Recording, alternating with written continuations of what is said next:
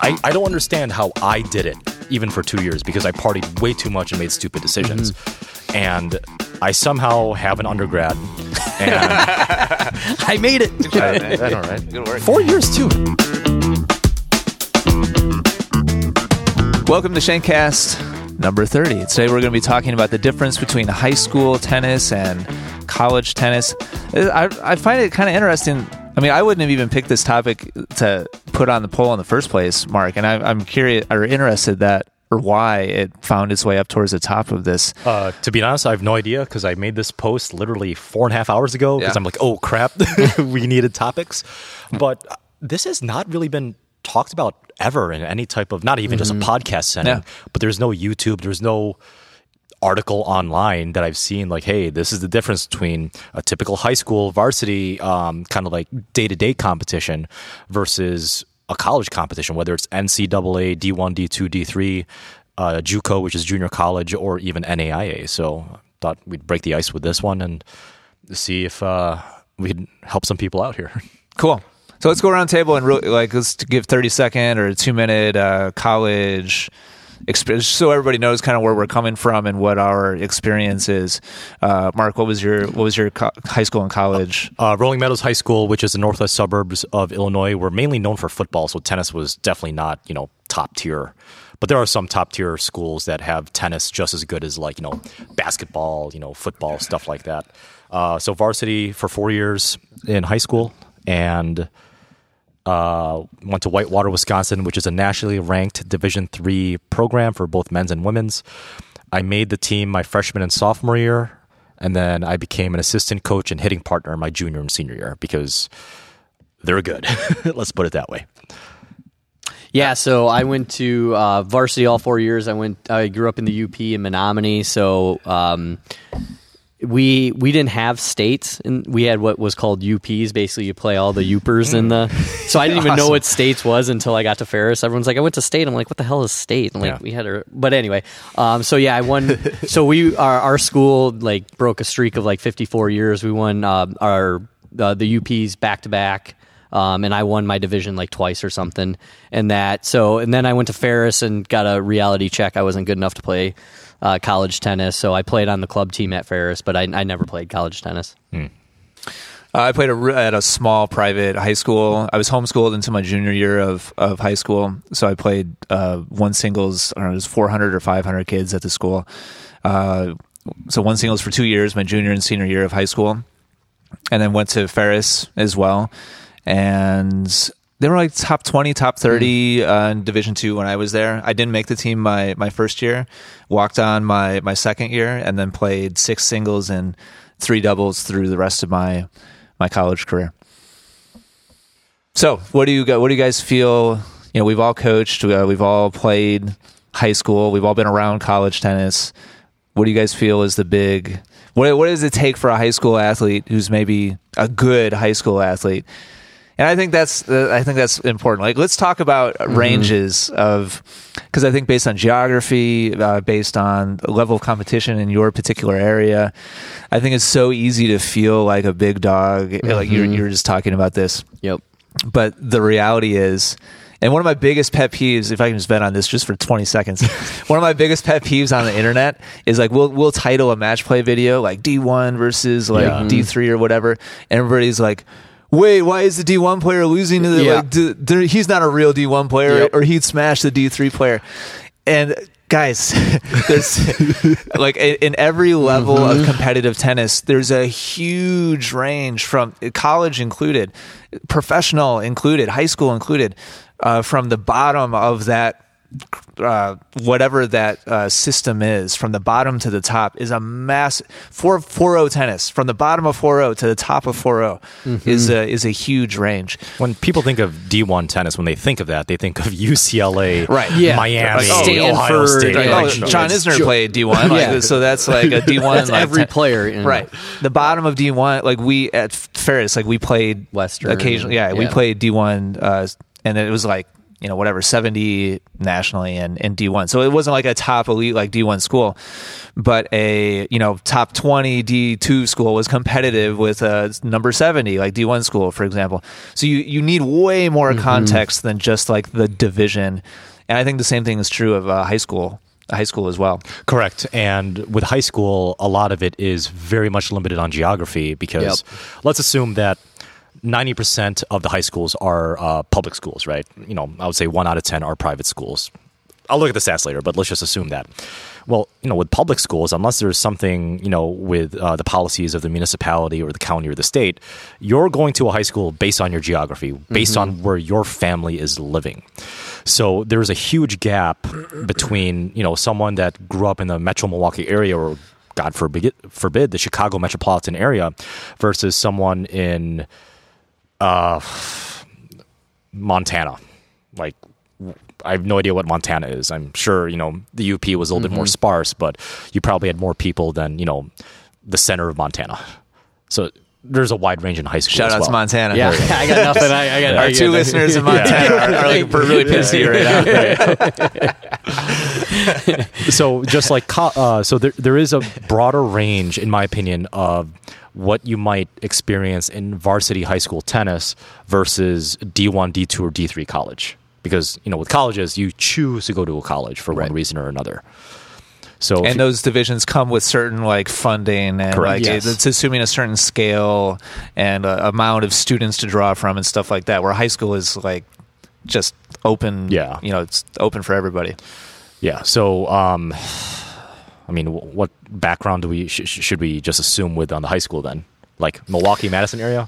Well, okay, okay, so let me start with this. So yeah, based on that that kind of uh, groundwork that, that we just laid, I think it's critical for any anybody who's listening, if you're a parent, if you're yeah. a high school player, and, and I, I get these kind of questions on YouTube like constantly, like how do I know what level I am?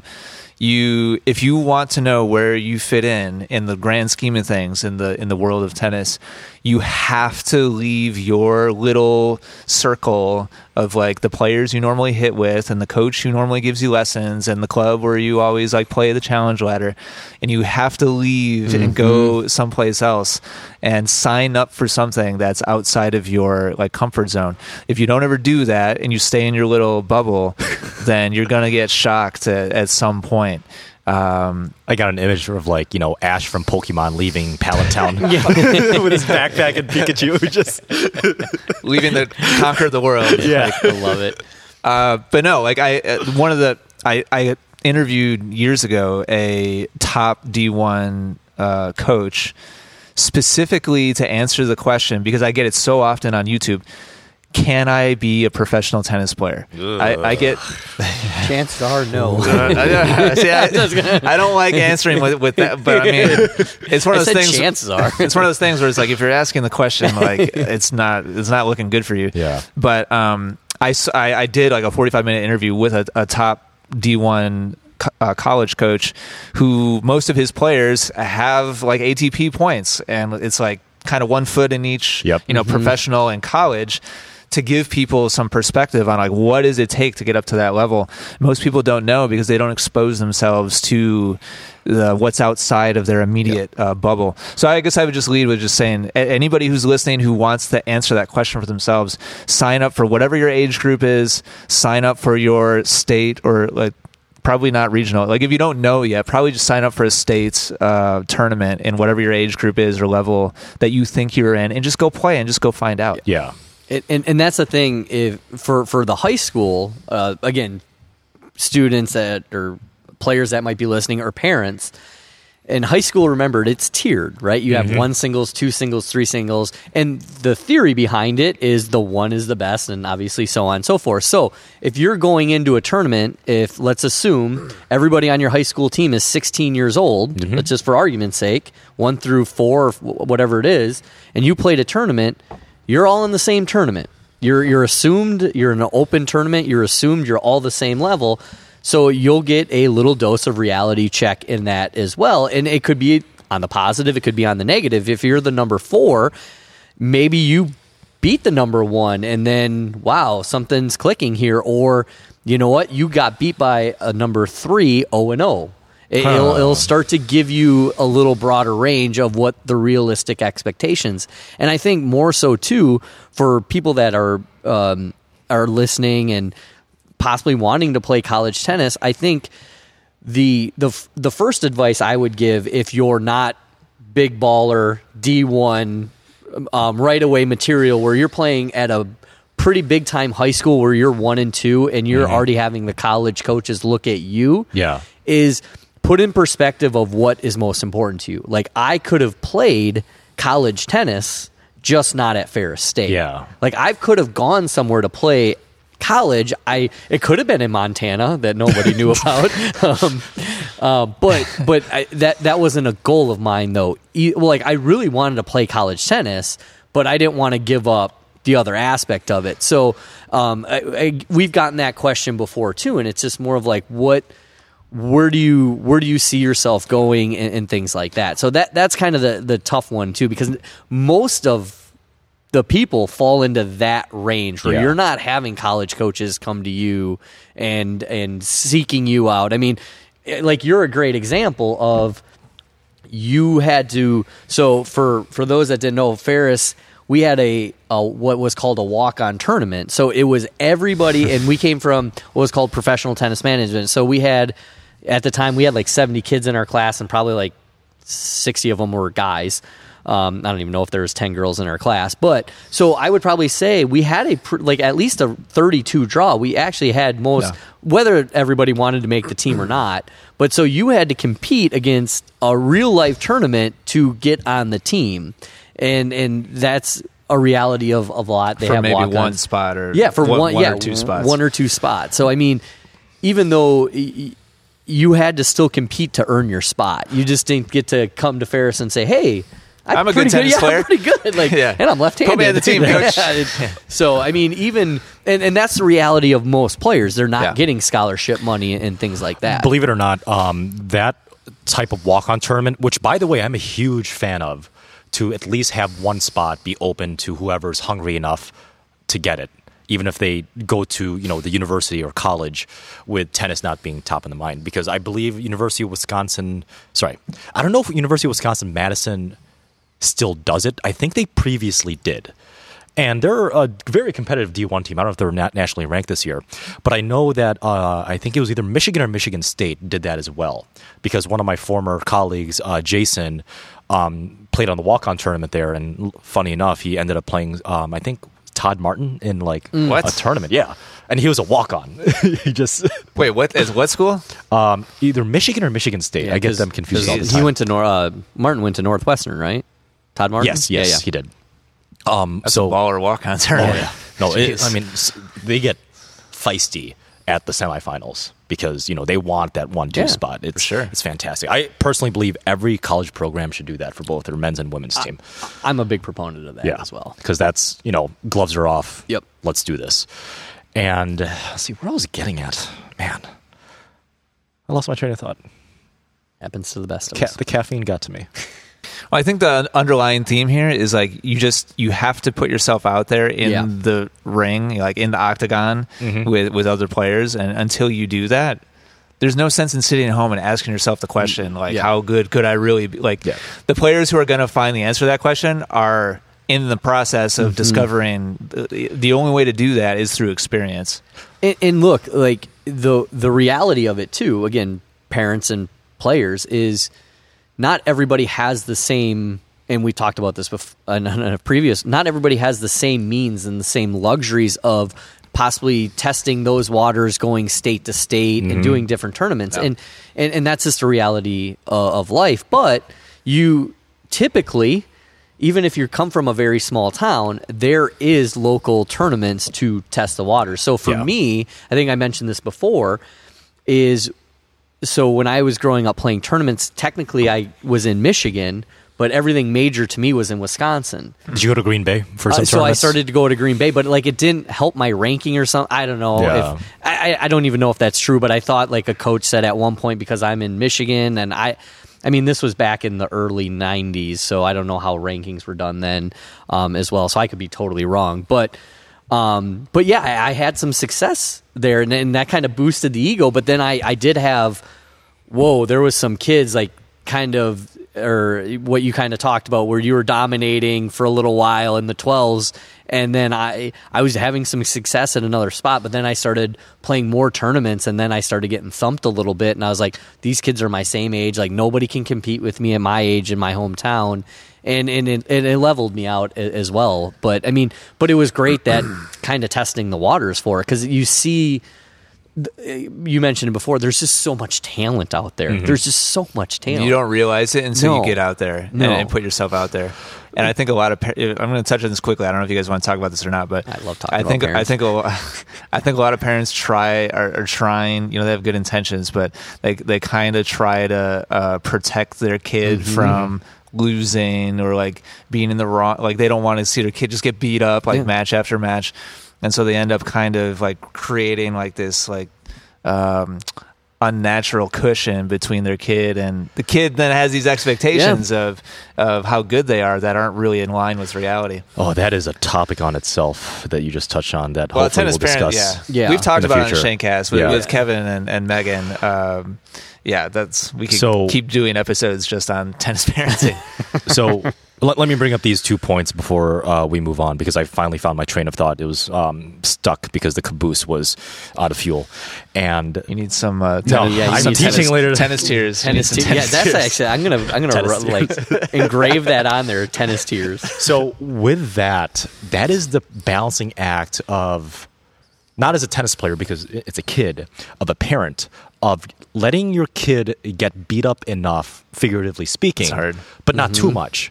Because if you protect, it's kind of like the immune system where if you protect your kid in a bubble, I think was that movie Bubble Boy, like yeah. he's going to get sick when he's an adult. You're right. But you don't want to drag your kid by the ankle on the sewage of the Milwaukee River in downtown because your kid's going to grow a third arm on the side of his face. But it'll toughen him up. Yeah, it'll toughen him up. Especially if you have that, you can throw a right cross yeah, like no other with that. Right. But you want to expose your kid to like, hey, have him play some weaker tournaments, have him play yeah. some stronger tournaments. Yeah. Always have that balancing act.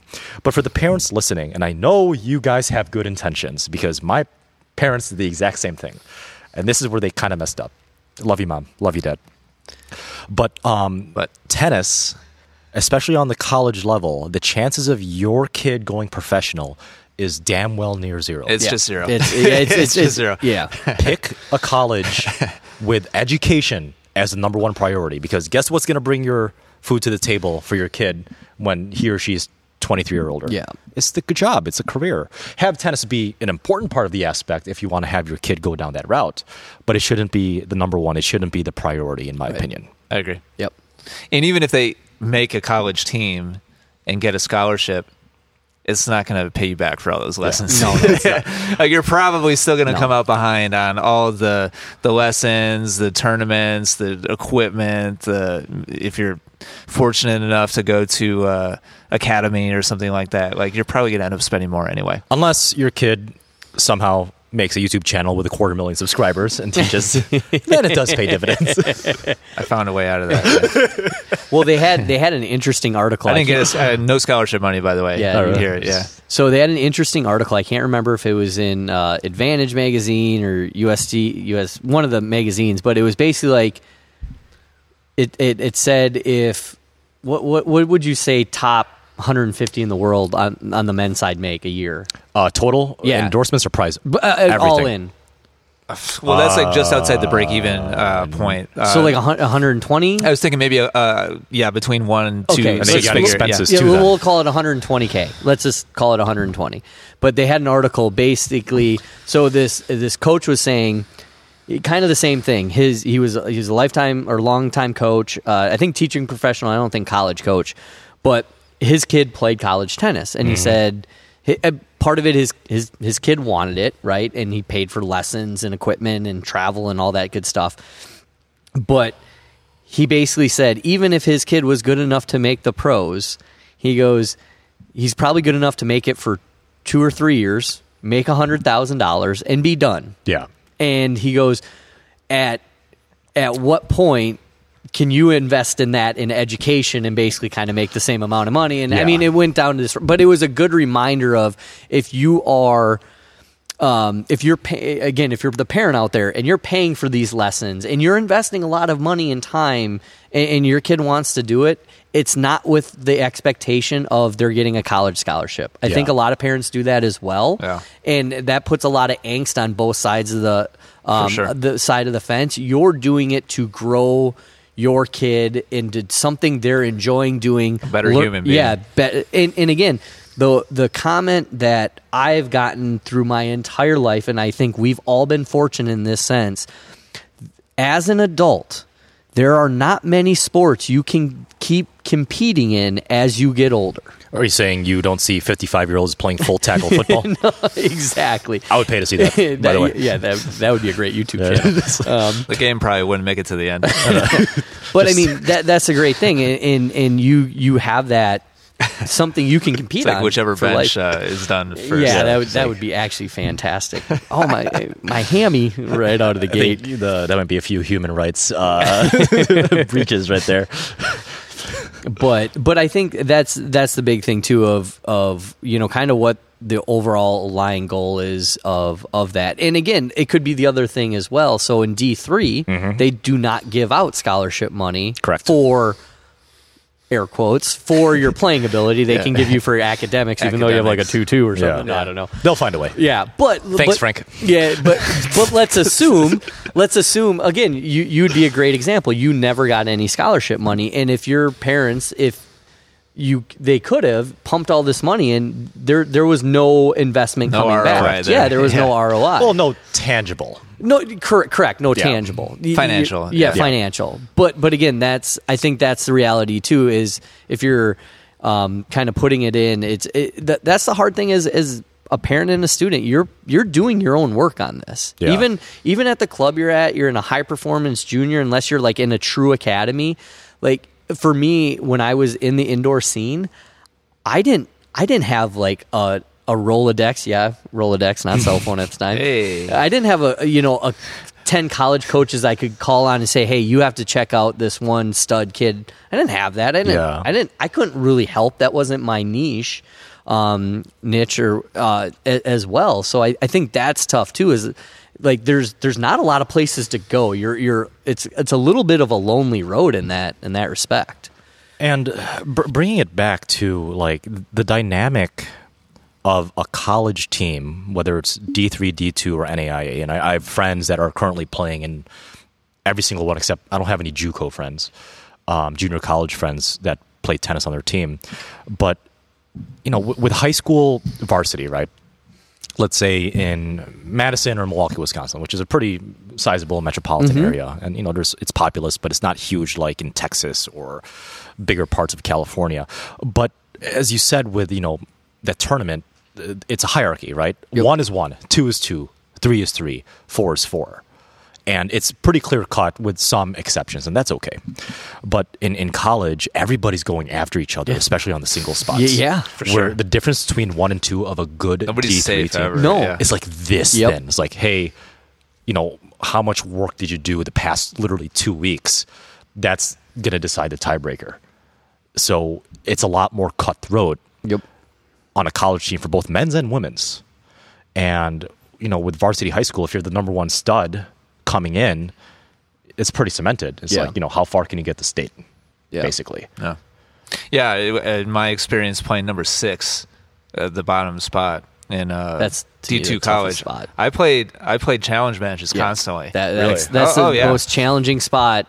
my, my personal opinion, that is the most challenging spot in college tennis because you're hanging on by a thread every every practice yeah. because you typically like maybe even five a little bit, but I definitely six because you're one challenge match away from like Ian. Not we're being gonna, on the team. Yeah, yeah, you're we're gonna sit you this week, and then we'll see what happens, and then you have to grind back and win your spot again. I mean that that's that's tough. Was there a number seven on the team that's on the bench? We when I was there, we For, had like, either injury, one right? or two okay. like. Uh, They would dress spare players, yeah, for like right. injury, yeah. Uh, but like extra, te- like they would come to practices, but they weren't like on the lineup. So yep. when you play a challenge match against those guys, you're right. like, okay, this it's is a mu- it. It's a must win. Yeah, must if win. I okay. lose that match, I'm out of the lineup. Yep. Yeah, And uh, you know, I don't know how often you played your number your number one guy, but a number four singles player of a varsity high school, at least in Wisconsin, would never play a serious match against the mm. number one. But in yeah. college, it does happen. Yeah, just definitely. to you know mm-hmm. say, hey, this is a good practice match for the number one guy, and then for the number six guy, who's obviously clearly the underdog based on the hierarchy. Let's see what he can do for sure. Yeah. Yeah, I mean, college, I, I didn't do a whole lot of single sparring against our top uh, players, but but doubles, I was in the, the mix constantly uh, with our top players. And yeah, it's completely different from high school for sure. Mm-hmm. Let's talk about, about a few other like uh, um, tangible, like practical differences in terms of making the jump, like tactically, physically, you know, athleticism, like making the jump from high school to college. Uh, wh- what do you guys oh. think are the, the most important, you know, physical or mental or tactical or technical aspects? Um, I would say the mindset of college tennis, and this is coming from a D three background, it's almost like a part-time job, even during the summer. Yeah. After teaching tennis, which is what most college tennis kids do, is they teach tennis during the summer. I was working out. I was finding tournaments. I was playing challenge matches like, like at least every other day to keep myself sharp. And with high school tennis, even varsity, the you could if you're athletic enough and you're physical enough, you could only play during the outdoor season for high school tennis and be t- typically fine on the varsity level. That can't happen in any type of college sport mm-hmm. in a competitive setting. I don't know if that's your experience as well in high school tennis. Oh, uh, high school for sure. Well, yeah. I feel like I trained more in high school. Really, I, I was like so hungry in, in high in high school. Um, in college, I worked a lot uh, in summers. Mm-hmm. I, I was on yep. the court a lot, and um, I, I remember doing training sessions. But uh, to be honest, I probably I could have worked less and done more tra- challenge practice matches and working out and, and stuff like that. Um, I, I probably should have done more. Honestly. Yeah, I would say, just for some context, though, I would say uh, with Ian and I going to Ferris, the, the tricky thing was that was like our profession, though, too. So we had to do internships. Yeah. Mm-hmm. And I would probably say the majority of the players that played at Ferris didn't train in the summers. Just they didn't have the time. They're on court forty hours, and that's the last thing you want to do. But making that transition, I think the the biggest thing in it, it you know, the physical stuff is is all good and to talk about. It really depends how you want to start to train your body. It has your um and all of that, but I think it's more of understanding the commitment and the time management that goes into a college athletic. And I don't care if it's tennis, swimming, whatever. Mm-hmm. Is okay, you're going and you're taking a full lot of classes, and then you're practicing two hours a day, and then you're possibly putting in some extra workout time, and now you got your school. And when other normal students are going out and partying, reality is you have to wake up the next morning for a match, and, and you know, you're going on road or trips. Get in the van, yeah, right, yeah, I and, mean, try, and be away from it, classes it, for a week. Yeah, I, I think that is a tough transition, and I've seen it go both ways. I've seen it where students say, I just can't handle both, and that's okay. Yeah. I mean, I, but they can't handle both, and Um, you know, their academics start to suffer, and they, they need to take a pause on it, and they're like, this is more important. And and some that kind of figure it out. But I mean, you you give up things. And mm-hmm. this was, I think we talked about this last time. So my wife played at, at Ferris State, and my sophomore year of college, like I was super bummed I didn't play college tennis uh, for a little bit. Um, but my sophomore year, I went. You still to, cry every night. Yeah, right? I went to Cancun while she was grinding out matches, and you were grinding out matches in Florida, playing like I don't know how many times you guys played, and you always looked. Yeah, it looked like you had fun, but I was in Cancun. That's all I gotta say. Found the partier here. Yes, you know, but but that that was like those are trade offs. You guys didn't get to enjoy spring breaks. Of like you got to enjoy the competing of it, which yes I miss, but but that's where you have to I know what you want. Yeah, and I think that's more of, to me, the the biggest jump of in high school. It and again, you're putting in the time, and we're I, I'm talking more of the high school players that are not going to play the one spot or two spot, and yeah. maybe D one, D two, or T three. It's it's the rest of the the core of.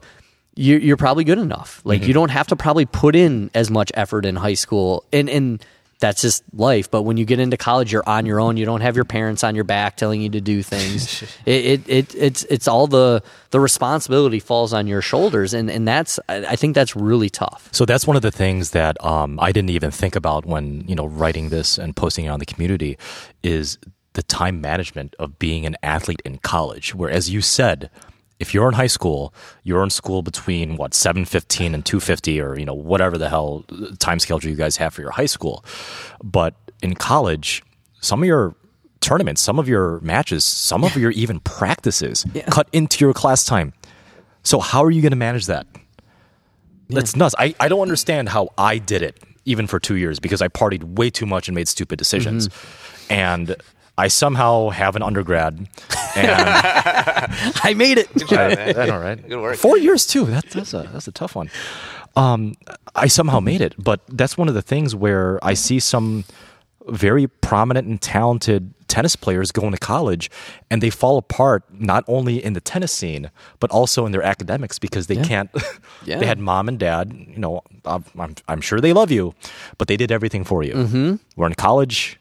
It's you're on your own. You do you. Yeah. But also on the flip side, I've seen some okay tennis players in high school with okay academics. They bloomed in college because they were willing to take yeah. on that responsibility. Yeah. And, and and and that's the thing. It's it's you're like you you made a good point. I, I can't remember if it was the beginning of this uh, episode or our last episode where at Ferris it was encouraged you work out or you do things on your own.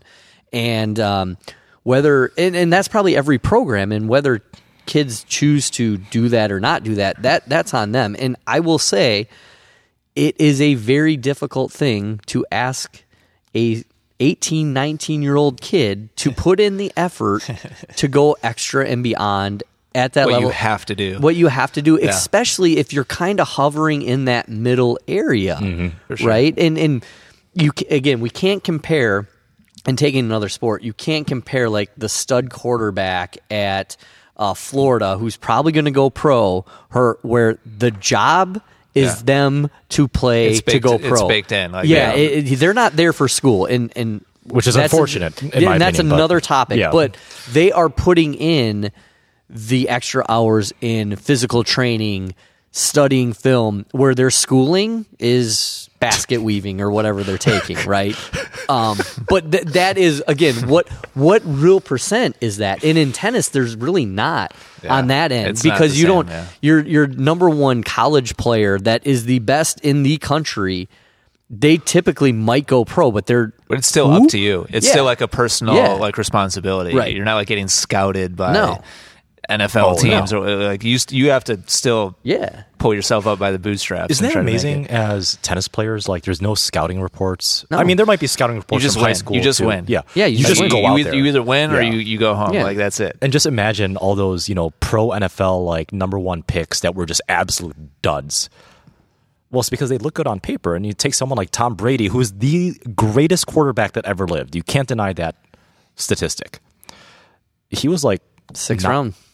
Six round pick, mm-hmm. yeah, and guess what? He wins Super Bowls at age forty. What is he? Forty-two. He's forty-one. He's forty-three. I think he. Forty-three. Forty-three. Oh, I think he'll be forty-four next season. That's on. That's so crazy. Yeah. That might be that might that Super Bowl at age forty-three. Yeah, forty-three. might might be the most impressive professional yeah. like stat of all one hundred percent. Time. Uh, Ath- athletic stat. Maybe if Nadal is uh, winning the French yeah, Open at sixty-five. Yeah, yeah. yeah. sixty-five. Just like he's in a wheelchair, yeah, still somehow yeah. wins. Yeah, yeah. Just Grand Slam tennis tournaments against you know the likes of uh, Novak Djokovic's grandson at that point. It could happen. Yeah, it was like it could happen. He's I don't ever see him. He lost against Rublev today, but anyway, um, more on topic.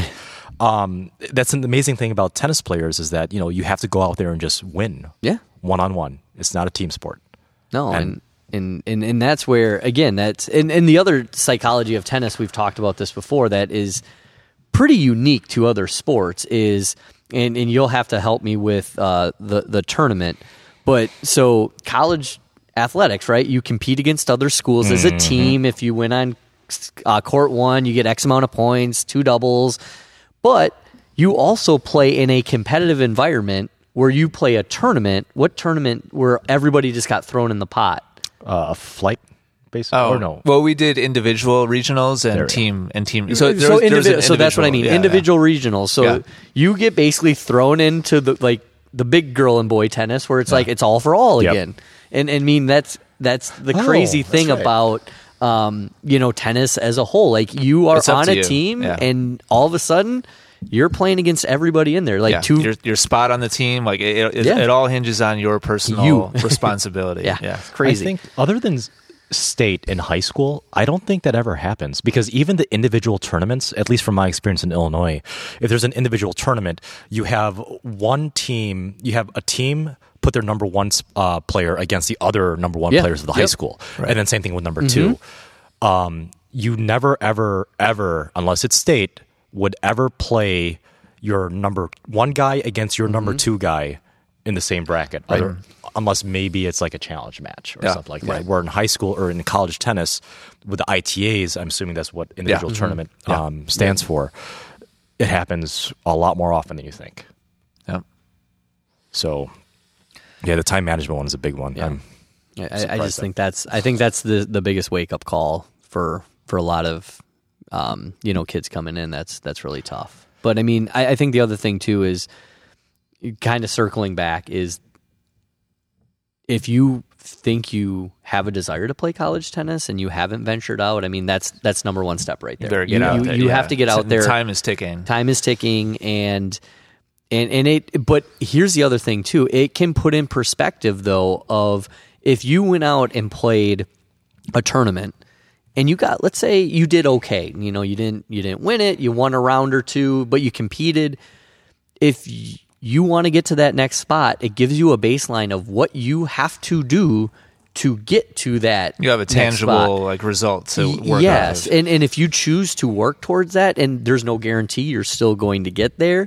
Great. If you kind of pull back and say, you know what, I'm content being possibly three on my high school team, and, and that's okay too. And I think, but it, at least it gives you a starting point to what your desire is ultimately going to be. Instead of more of my mentality, like I'll just make the team because I was the best player where I came from, and then getting, you know, a gut punch where like, whoa, everybody here is way better than me. yeah, it's a, it's a starting. In the previous episode of the Shanecast, we, we we talked quite a bit about perspective and and having uh, the lens of like our past experiences. Yep. You you have to begin that process as a as a junior player, even if you're not edu- self educating yourself mm-hmm. about the reality of what your skills really are, then there can be a lot of very yep. frustrating like moments ahead if you don't if you don't venture outside your bubble. Then eventually, when you have to, it can it can be a, a huge uh, like like you said, yeah. like punch punch to the gut. And I know this is going to be more geared towards, um, I'm assuming the parents or maybe even so, some kids that are in high school that are wanting to play college tennis or yeah. even college tennis players themselves. But expose your kid out there and just yeah. have them see where he falls in, but not the, in the hierarchy gutter. Of tennis. What? Not in the gutter though. Yeah. Not in the gutter. No, no, no yeah. that's a little too much. Yeah. Maybe uh, like muddy, like in the backyard. Yeah, yeah. I mean, like, you yeah. know, rub some dirt on it. Rub some yeah, dirt on right, it. right, right. Yeah. But in a controlled yeah, environment. Controlled yeah, environment. yeah, yeah. And eventually start pushing them further and further and further. You don't want it to if be they a want shot to. Culture. Yes. Yeah. Well, I always want people to be the best tennis players they could be. So start you, slow. You gotta know what the player wants too, though. Yeah, yeah. Good point. They might just want to have fun. Fun? What's that? That's when you make fun of yourself after yeah, double re- faulting. Yeah, you, you make sarcastic comments. Good old Zverev. All right, well, I feel I feel like we did a good job covering this. Yeah, uh, it was um, interesting topic. Uh, mm-hmm. One I didn't really really see coming, but I'm I'm glad we talked about it. So, and I, I hope it helps a lot of junior players and, and parents out. I know I'm gonna I'm gonna be sharing this link to uh, yep. I, I, we get so many questions yep. and comments in our YouTube comments on our Facebook page. Ooh, LinkedIn would be a good one for this, I think. Yeah, ab- yeah. yeah, absolutely. I'll post it. Yeah, so great conversation, uh, Mark and Matt. Thanks for your perspectives. Thank you, thank you. And would love to hear from from all of you. And if you're watching on Mark's uh, channel, I feel like that's gonna be like kind of the the main go-to, place yeah. for uh, for like actual dialogue or, or feedback. Make sure to let us know what you think in the in the comments down below. Make sure to subscribe, and we'll see you in the next episode.